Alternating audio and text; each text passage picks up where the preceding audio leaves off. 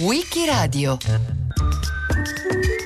Giancarlo De Carlo raccontato da Ugo Nocera.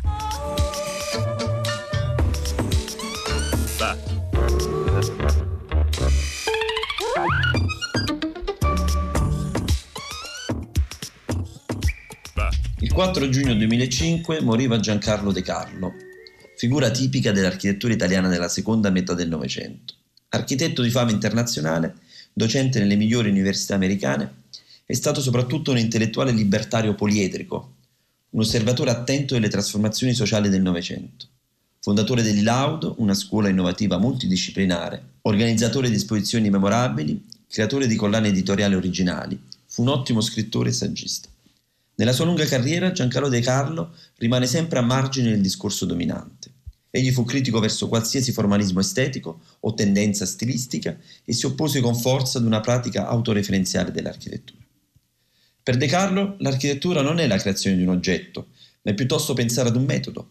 È un processo dinamico in continua evoluzione, che ingloba tutto, lo spazio, e tutti, la società. Spazio e società è così il titolo della rivista da lui fondata nel 1978. Molto sensibile quindi alla dimensione sociale del progetto e al dialogo con il passato, l'architettura di Giancarlo De Carlo tiene sempre conto del contesto, dello spazio e della società, perché l'architetto non può ignorare il luogo, la stratificazione storica, la complessità sociale dove interviene. Ed è per questo che ogni volta lui costruisce un rapporto stretto tra l'architettura e il luogo dove si trova, perché i luoghi parlano, come spesso diceva. Ma De Carlo fa di più, nel progettare non si limita a tenere conto del contesto storico, economico e sociale, ma nel suo fare architettura cerca soprattutto di scrivere il progetto contemporaneo la stratificazione storica e sociale, come un nuovo strato che partendo dai precedenti ne aggiunge con coerenza complessità. Contestualizzare il progetto significava per De Carlo procedere sempre per tentativi, coinvolgendo ad ogni tappa nuove figure, nuove discipline, nuove situazioni. Per questo De Carlo aveva una rara capacità d'ascolto con tutte le figure che gravitano attorno ad un progetto di architettura e fu il primo in Italia a praticare il progetto partecipato. Perché così come è importante iscriversi nel contesto, anche la complessità umana non può essere negata dal progettista, ma deve essere utilizzata come un punto di forza. La verità è che nell'ordine c'è la noia frustrante dell'imposizione, mentre nel disordine c'è la fantasia esaltante della partecipazione, scriveva. Per tutti questi motivi Giancarlo De Carlo si oppone con severità prima alla tabula rasa del modernismo e al dogma dei funzionalisti e poi al formalismo storico del postmodernismo degli anni 70 e 80. Infine all'apologia dei non luoghi degli anni 90 e all'architettura spettacolo che ancora domina il dibattito odierno sull'architettura. Nel 1945, in conseguenza della guerra, molta gente viveva in abitazioni di fortuna. Città strade, ponti erano stati distrutti e molte fonti di lavoro erano venute a mancare.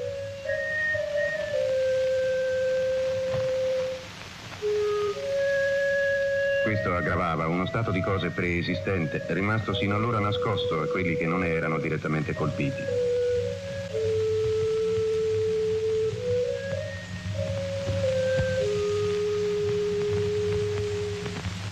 Molte città erano sovrappopolate migliaia di persone ammassate in vicoli.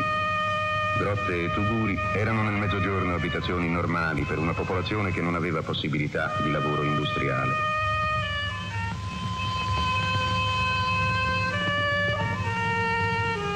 Molti paesi di origine medievale erano in cima ai monti, isolati, lontani dalle vie di comunicazione. Il tenore di vita diventava sempre più basso e sempre di più le case ricadevano a tugurio. Ma come descrivere una figura così complessa? Un architetto che rifiuta qualsiasi luogo comune e che sfugge ad ogni etichetta e movimento? Ebbene, solo attraverso l'analisi delle sue architetture che è possibile rendersi conto dell'importanza di De Carlo per l'architettura del XX secolo. Allora concentriamoci su tre momenti principali per introdurre l'opera di De Carlo. In primo luogo, gli esordi, in piena ricostruzione post-bellica, che lo vedono opporsi in tempi non sospetti all'ideologia modernista un'opposizione al moderno che lo porta con grande coraggio a realizzare dei progetti d'avanguardia e a teorizzare un fare architettura innovativo attraverso esposizioni e pubblicazioni. A Sesto San Giovanni nel 1950, in piena ricostruzione post-bellica, quando l'architettura modernista che odia il passato è onnipresente, De Carlo costruisce un edificio per appartamenti che ripropone il modello tradizionale della casa ballatoio, una tipologia vernacolare con forme modernissime. Dal punto di vista formale, l'edificio è prettamente razionalista, un blocco compatto organizzato funzionalmente in base all'esposizione del sole, i servizi a nord sui baratoi, le camere e il soggiorno a sud su grandi logge. A prima vista quindi si tratta di un esercizio funzionalista egregiamente eseguito ma è con l'uso pratico da parte degli abitanti che ci si rende conto che il modello tradizionale della casa ballatoio prende subito il sopravvento sulla funzione moderna. La socialità che si esprime sui ballatoi, in teoria destinata ai servizi, è una messa in discussione della natura privata della cellula di abitazione cara ai modernisti, che doveva esprimersi unicamente nelle logge individuali esposte a sud. De Carlo dirà che per lui questo progetto fu una sorta di verifica della rigidità della dottrina modernista. Egli passerà ad osservare l'uso da parte degli abitanti dei ballatoi e si rese conto che le logge a sud erano usate come servizi, colme di panni stesi al sole, e che la gente era invece tutta a nord, con sedie e sgabelli sui ballatoi per partecipare collettivamente come attori e spettatori alla vita di quartiere. La luce, l'orientamento, il verde è importante, ma più di tutto conta vedersi, parlare, stare insieme e comunicare. Questo primissimo progetto è così una sorta di rivelazione della socialità nell'architettura che guiderà in seguito tutto il lavoro di De Carlo. Stiamo nel 1950, in piena costruzione dell'unità di abitazione di Le Corbusier in Francia, paradigma architettonico del nuovo abitare collettivo. L'ideologia dei funzionalisti è all'apice ed è presente ovunque, Giancarlo De Carlo, con i suoi ballatoi di Sesto San Giovanni, già è passato ad altro. Al di là dell'unità d'abitazione delle Corbusier, che De Carlo definisce fortezza fragile e della quale dirà più tardi, si è coltivato un sogno opposto che l'architettura possa rappresentare solo se stessa, essendo i suoi destinatari un accidente fastidioso. Ad esempio, nel piano di sfollamento delle grotte preistoriche di Matera si è cercato di rispettare i lati positivi delle pur miserabili condizioni di vita degli abitanti. Si erano in loro sviluppate nei secoli forti, anche se chiuse e primitive forme di rapporti sociali,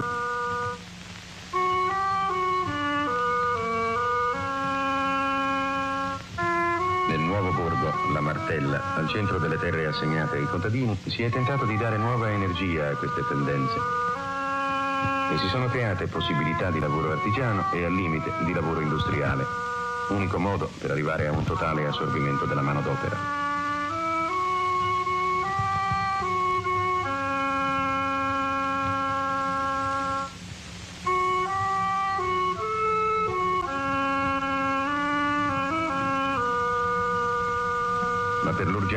Fare e di costruire non si è sempre proceduto secondo una vera pianificazione urbanistica.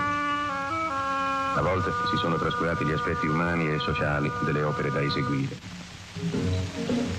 Così è accaduto che accanto al mostruoso edificio costruito in epoca fascista ne è sorto un altro delle stesse dimensioni.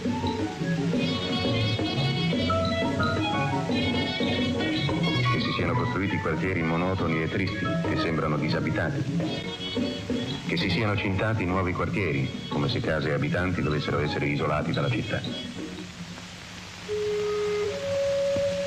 Mentre non ci si cura spesso di assistere l'individuo, cominciando dai bambini, per aiutarlo a crearsi forme di vita più progredite. E ogni mancato progresso individuale abbassa il livello di vita collettivo e fa decadere l'ambiente.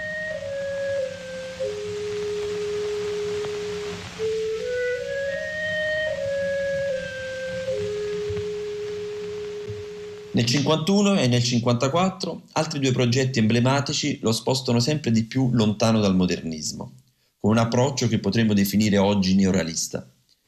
Le case di Baveno e il concorso per il quartiere Spine Bianche a Matera sono entrambe delle sperimentazioni di forme abitative complesse, diffuse e al tempo stesso dense, che si oppongono formalmente allo stile internazionale e riprendono senza dubbio il vocabolario dell'architettura vernacolare. A Baveno sei unità abitative sono raggruppate sotto ad un unico tetto a falde e disposte in modo tale da favorire e promuovere la vita in comune e la relazione diretta con la natura, il lago e la montagna. Questa volta tutto il progetto è incentrato sulla vita in comune e la socialità sperimentata dal vero Assesso San Giovanni, senza nessuna concessione ideologica al funzionalismo. De Carlo scriverà su Casabella nel 1954 dall'esperienza di Sesto San Giovanni nasce il progetto di Baveno. E a Matera, quando è chiamato a costruire un nuovo quartiere destinato ad accogliere gli abitanti dei Sassi, ritenuti insalubri e che il progresso della nuova architettura moderna doveva poter sostituire, De Carlo propone una sfida all'ideologia dei cinque punti chiave del linguaggio architettonico moderno. Al posto del tetto piano è proposto un tetto a falde in tegole, al posto della finestra a nastro ci sono delle grandi finestre verticali. Invece del calcestruzzo intonacato è utilizzato il mattone a vista. Tutte scelte formali che non sono giustificate solo da una opposizione formale, ma soprattutto da una riflessione sulla relazione tra contesto e fruitori. Si tratta di proporre un nuovo paradigma. Le funzioni moderne possono e devono svilupparsi attraverso tracce riconoscibili delle tradizioni e delle specificità locali. Il progetto del concorso di Matera è presentato all'ultimo CIAM, Congresso internazionale di architettura moderna, di Otterlo del 1959, ed è accolto con critiche violente. De Carlo viene accusato di tradimento della nozione moderna di spazio e tecnica, di imporre contenuti sociali retrogradi, di scegliere forme che appartenendo al passato sfuggono al ruolo moderno di inventare il futuro. Tutte queste critiche che restano prettamente ideologiche e formali, non colgono ciò che De Carlo cerca di fare e che farà per tutto il seguito della sua vita. Elaborare nuovi metodi e strumenti, andare al di là dell'oggetto artistico in modo da affrontare i problemi in divenire della società moderna. Spostare l'architettura dall'arte verso nuovi orizzonti, con modestia e intelligenza, rifiutando la tabula rasa e senza cedere alla rigidità sociologica. Volevo mi fosse riconosciuto il diritto di progettare e costruire in modo diverso in ogni luogo diverso. Chiedevo che la mia architettura fosse considerata risultato di forze che arrivavano da molte direzioni, forze del reale, espressione delle caratteristiche dei luoghi e delle culture dei loro abitanti. E non è a caso che in questo stesso periodo De Carlo organizza una mostra sull'architettura spontanea e vernacolare per la nona triennale ed è sempre in questa prima parte degli anni 50 che con Elio Vittorini per la decima triennale propone tre cortometraggi incentrati sulla critica al funzionalismo e al tecnicismo burocrate, introducendo con molto anticipo l'urbanistica partecipata. Il piano deve essere fatto dagli uomini e per gli uomini. Il piano urbanistico deve essere il risultato della partecipazione di tutti. All'opposizione al moderno degli esordi, passiamo quindi a un secondo aspetto della vita di Carlo, quello legato al progetto della partecipazione e dell'impegno politico libertario. No, uomo della città, non sei ancora morto. E neanche la tua città. È viva, bene o male. La riconosci? C'è caos nella città, miseria, rumore, polvere. Ma l'errore non sta in lei. Sta nel volerla modificare astrattamente, senza capirla. Va nella tua città, uomo, e collabora con chi vuol renderla più umana, più simile a te.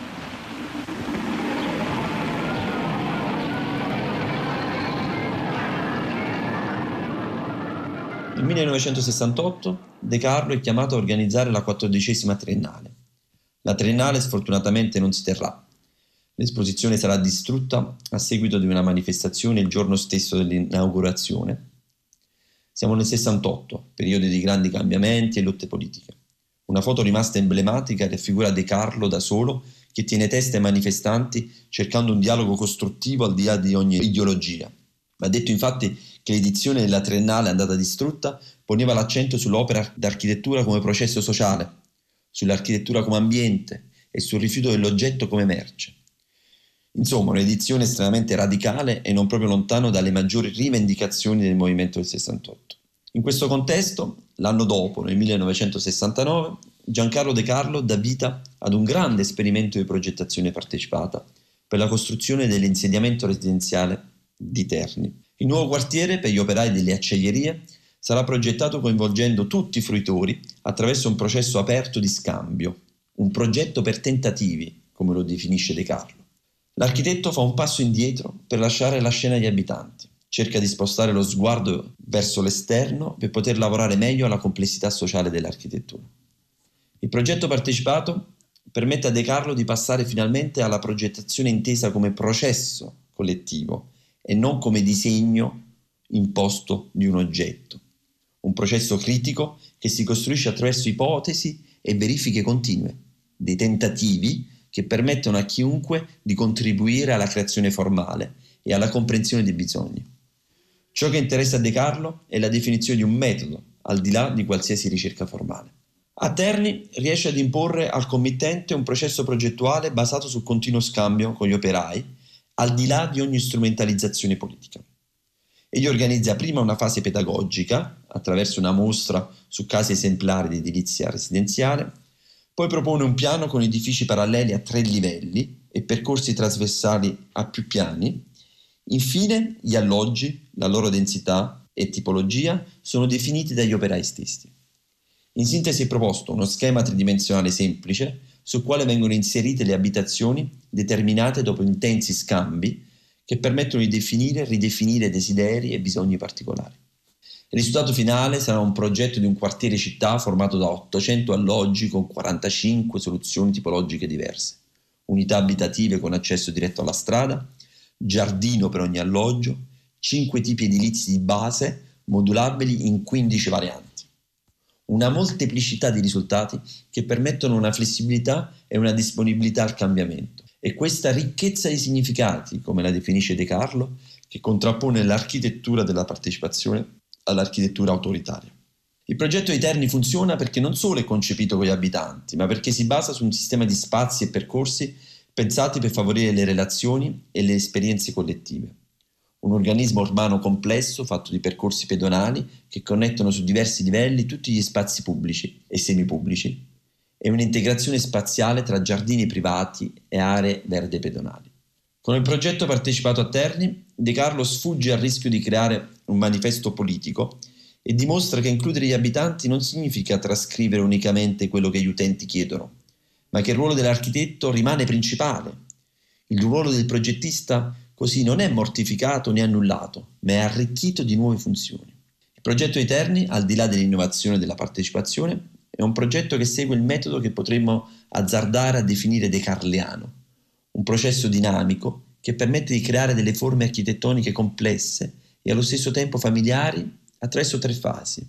Innanzitutto l'interpretazione dei luoghi, poi la formulazione di processi appropriati a, di approccio a questi luoghi e infine la materializzazione di funzioni e bisogni tramite spazi che permettono dei cambiamenti futuri. Dodici anni dopo, nel 1980, in un contesto politico sociale completamente diverso dal 68 di Terni, De Carlo riesce a riproporre questo metodo a Mazzorbo, nella laguna veneta.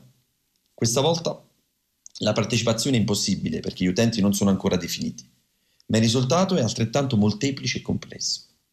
Si tratta ancora una volta di rispondere alla questione di una nuova architettura domestica in un contesto caratterizzato da una tradizione costruttiva particolare. Non siamo più nel 68 dove la politica invade la creazione artistica e architettonica, ma nel 1980, in pieno movimento postmoderno che riutilizza le forme storiche e la tradizione unicamente come espediente formale. De Carlo, che si oppone saggiamente a questo nuovo formalismo, pagandone il prezzo con una marginalizzazione dal dibattito architettonico, progetta 36 case nella laguna veneziana attraverso un metodo similare a quello di Terni, arrivando alla creazione di una mini città fatta di unità abitative di base che variano attraverso molteplici combinazioni. De Carlo voleva, come scriverà più tardi, che le case apparissero alla gente come se già fossero state da sempre là e al tempo stesso come se invece non vi fossero mai state, familiari ma anche sorprendentemente nuove. In sintesi, una nuova architettura vernacolare. De Carlo unisce il moderno e la tradizione, reinterpretando il contesto e stabilendo un nuovo rapporto con la natura della laguna. La libertà della composizione, l'utilizzo accurato del colore, la creazione di forme familiari fanno del progetto di Mazzorbo un nuovo pezzo di città comprensibile a tutti. Ne risulta una grande lezione di architettura ai postmodernisti sul rapporto tra tradizione e modernità e ancora una volta tra spazio e società. Questa è la città di Urbino, e a me molto cara. E questa è una stampa dove si vede una parte dell'operazione che è stata iniziata da Federico di Montefeltro con i suoi architetti rinascimentali e poi portata avanti anche dagli architetti dell'Ottocento che hanno operato a Urbino e fra questi il Valadier e il Ghinelli. Questa parte dell'operazione rinascimentale è una parte che senza alcun dubbio è stata condotta da Francesco di Giorgio, perché Francesco di Giorgio ne parla nei suoi trattati. Io mi sono occupato molto nella mia vita di, questo, di questa situazione e devo dire che me ne sono occupato per passione personale, perché nessuno mi aveva chiesto di farlo, tantomeno mi era stato dato l'incarico di fare cose di questo genere, ma io ho perseguito durante tutta la mia vita un amore profondo per questa città e quindi, eh, quindi mi sono comportato come si comportavano i duchi russi quando incontravano una ballerina che arrivava da Parigi. De Carlo dedica tutta la sua vita a Urbino, in una relazione rara che permette all'architetto di intervenire e confrontarsi per un lungo periodo su un intero territorio, al pari di un architetto rinascimentale. Il primo incarico è del 1951, gli ultimi interventi sono del 2005. Per tutti questi anni, ininterrottamente, la ricca città di Urbino e il suo territorio sono ridisegnati con cura attraverso interventi moderni sempre coerenti con il contesto storico eccezionale e il paesaggio naturale unico. Nel 1958 De Carlo è chiamato alla stesura del piano regolatore generale. Questo lavoro costituirà la base per tutta la serie di interventi futuri. La questione di base non era semplicemente il restauro della città storica, ma come evitare che la struttura unitaria rinascimentale della città non venisse divisa in zone in base alle funzioni moderne. Proporre invece che città storica e estensioni moderne centro edificato e paesaggio naturale, continuassero a far parte di un'unità indissolubile. L'approccio urbanistico di Carlo per è quindi estremamente innovativo per la fine degli anni 50 e l'inizio degli anni 60. Non solo De Carlo va oltre il concetto di zoning, di zone monofunzionali, ma anche la teoria emergente legata alle nozioni di tipologia e morfologia, che dominerà poi tutta l'urbanistica italiana del XX secolo, è completamente ignorata da Giancarlo De Carlo. La forma urbana non è generata unicamente da una sola funzione e al tempo stesso è impossibile costruire delle regole generali astratte a partire da un catalogo di forme e tipi edilizi. La complessità dei luoghi non può essere ordinata da queste teorie e allora De Carlo in maniera organica interpreta il contesto specifico andando invece a analizzare il progetto rinascimentale quattrocentesco di Francesco di Giorgio Martini per riproporlo e ristrutturarlo secondo la contemporaneità. Gli interventi ad Urbino variano quindi tra il progetto di un nuovo pezzo di città e di paesaggio, con i collegi universitari, costruiti durante vent'anni dal 1962 al 1983, a nuovi innesti nella città storica, come la facoltà di Magistero, e alla riscoperta dei sistemi urbani della città rinascimentale, come per la rampa di Francesco di Giorgio al Mercatale. Il genio civile aveva cominciato a costruire a risanare questi archi che poi, come si vede qui, invece si sbrecciavano, aveva costruito fin qui, poi era stato per fortuna fermato perché in realtà non avevano un'idea precisa di quanto fosse stata originariamente questa altezza. Il cambiamento fondamentale del contesto che si era verificato era stata la costruzione di un teatro sopra la rampa. Questo, approfittando dell'esistenza di questa rampa, era stato costruito un teatro che aveva l'abside e quindi il palcoscenico esattamente sul bastione e poi invece il pronao e i palchi e il pronao poi che si affacciavano sulla nuova strada che era questa qui. Questo aveva cambiato fondamentalmente il contesto. Quando io sono arrivato a Urbino nel 1951, la città, che è una città appassionata, che segue fin dal 1400 le vicende architettoniche del suo ambiente fisico, eh, era diviso in due partiti. Un partito era per la demolizione del teatro e un partito invece era per la sua conservazione. E io avevo pensato che demolire questo teatro era terribile perché questo teatro è molto bello ed è un segno preciso della storia di Urbino. Eh? La rivoluzione francese che era arrivata a Urbino aveva portato questi segni di libertà, fra cui il teatro lirico, che poi era stato portato non solo a Urbino ma anche in tutte le altre città delle Marche. Lo studio della complessità di Urbino, la lettura delle fonti storiche rinascimentali, consente a De Carlo di interpretare e riproporre quell'insieme di relazioni tra spazio fisico unitario e i singoli episodi che lo compongono, rompendo di fatto l'opposizione tra conservazione e innovazione. Per i collegi universitari, De Carlo disegna una serie di cellule abitative disposte secondo l'andamento del terreno. La serialità è cancellata da questa sistemazione, che permette di integrarsi nel paesaggio generando al tempo stesso una serie di nuovi punti di vista sul territorio. Gli studenti sono così spettatori e attori del paesaggio. Una serie di percorsi semipubblici, trasversali, favoriscono l'incontro, la contemplazione, la sorpresa. L'uso del calcestruzzo a vista conferisce all'insieme un aspetto al tempo stesso moderno e naturale. E a più di 40 anni di distanza, oggi la natura ha modificato e plasmato la materia minerale, integrando ancora di più il progetto originario nel paesaggio naturale. Per la facoltà di Magistero, De Carlo propone un vero e proprio intervento chirurgico nel centro antico, realizzando un insieme di attrezzature e servizi in cemento, ferro e vetro e altri materiali moderni, la sala del Magistero, semicircolare, è perfettamente inserita nel tessuto storico come se fosse stata lì da sempre. Nell'operazione mercatale, De Carlo scopre letteralmente la rampa rinascimentale che permetteva al duca di Montefeltro di raggiungere il palazzo ducale a cavallo. Un vero e proprio sistema urbano andato perduto con le sovrapposizioni architettoniche successive ed in particolare con la costruzione di un teatro neoclassico alla sommità della rampa. De Carlo riprogetta l'insieme attraverso il recupero della rampa e la ristrutturazione del teatro, ritrovando così il percorso urbano dalla piazza inferiore, nuova porta della città, e la parte alta del palazzo ducale. Resire la rampa agli orbinati, ripensare il teatro ottocentesco in relazione alle viste sul palazzo ducale, alternare il restauro filologico sulle parti storiche e l'uso di materiali contemporanei negli innesti. A fianco alla rampa di Francesco di Giorgio Martini, poi De Carlo disegna tra 1998 e 2005 L'Orto dell'Abbondanza, ultimo episodio della vicenda Orbinate.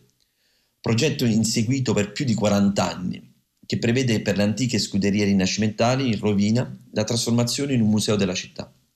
L'architetto propone un sistema autoportante in acciaio e vetro che reinterpreta il volume delle antiche scuderie, alternando gli spazi espositivi con degli spazi verdi a cielo aperto. Il progetto è poi connesso direttamente al percorso urbano della rampa e si integra nel paesaggio della città storica. La sezione del nuovo edificio è disegnata dopo un lungo lavoro di analisi delle proporzioni rinascimentali dell'edificio originale.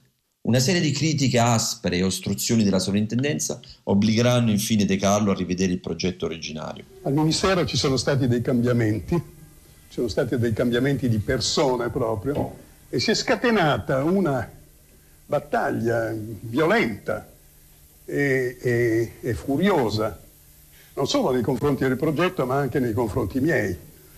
E questa battaglia eh, poi si è molto concentrata sulla questione del tetto. Questo tetto a un certo punto, per ragioni che mi sono ancora misteriose, è stato chiamato l'ala dell'aereo di Bin Laden contro le torri eh, gemelle, che è un paragone che mi sembra non abbia corso, ma comunque ha avuto un certo effetto, soprattutto alla televisione. In sintesi sono due i grandi temi che De Carlo tratterà tutta la sua vita. Il rapporto con l'antico, quel rapporto fragile e complesso tra innovazione e tradizione, e la relazione tra lo spazio costruito e la società che lo abita. La lezione di De Carlo resta attuale. Fare architettura attraverso il dialogo con la gente, interpretare i luoghi attraverso l'esplorazione soggettiva della città, cercare la sfida con la scienza, definire un metodo ogni volta specifico, costruire un nuovo linguaggio che non neghi l'antico, sfuggire all'oggetto artistico, ma definire un metodo tramite una ricerca per tentativi e una progettazione per paesaggi. Perché in fin dei conti non ci sono stili, formule e idee universali che ingabbino la libertà dell'architetto e degli uomini.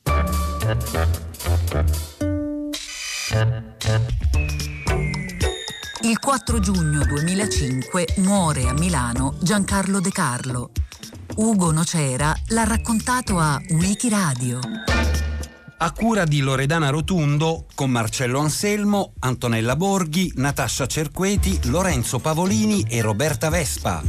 Per riascoltare e scaricare il programma vai sul sito di Radio 3 o scarica l'app Rai Play Radio.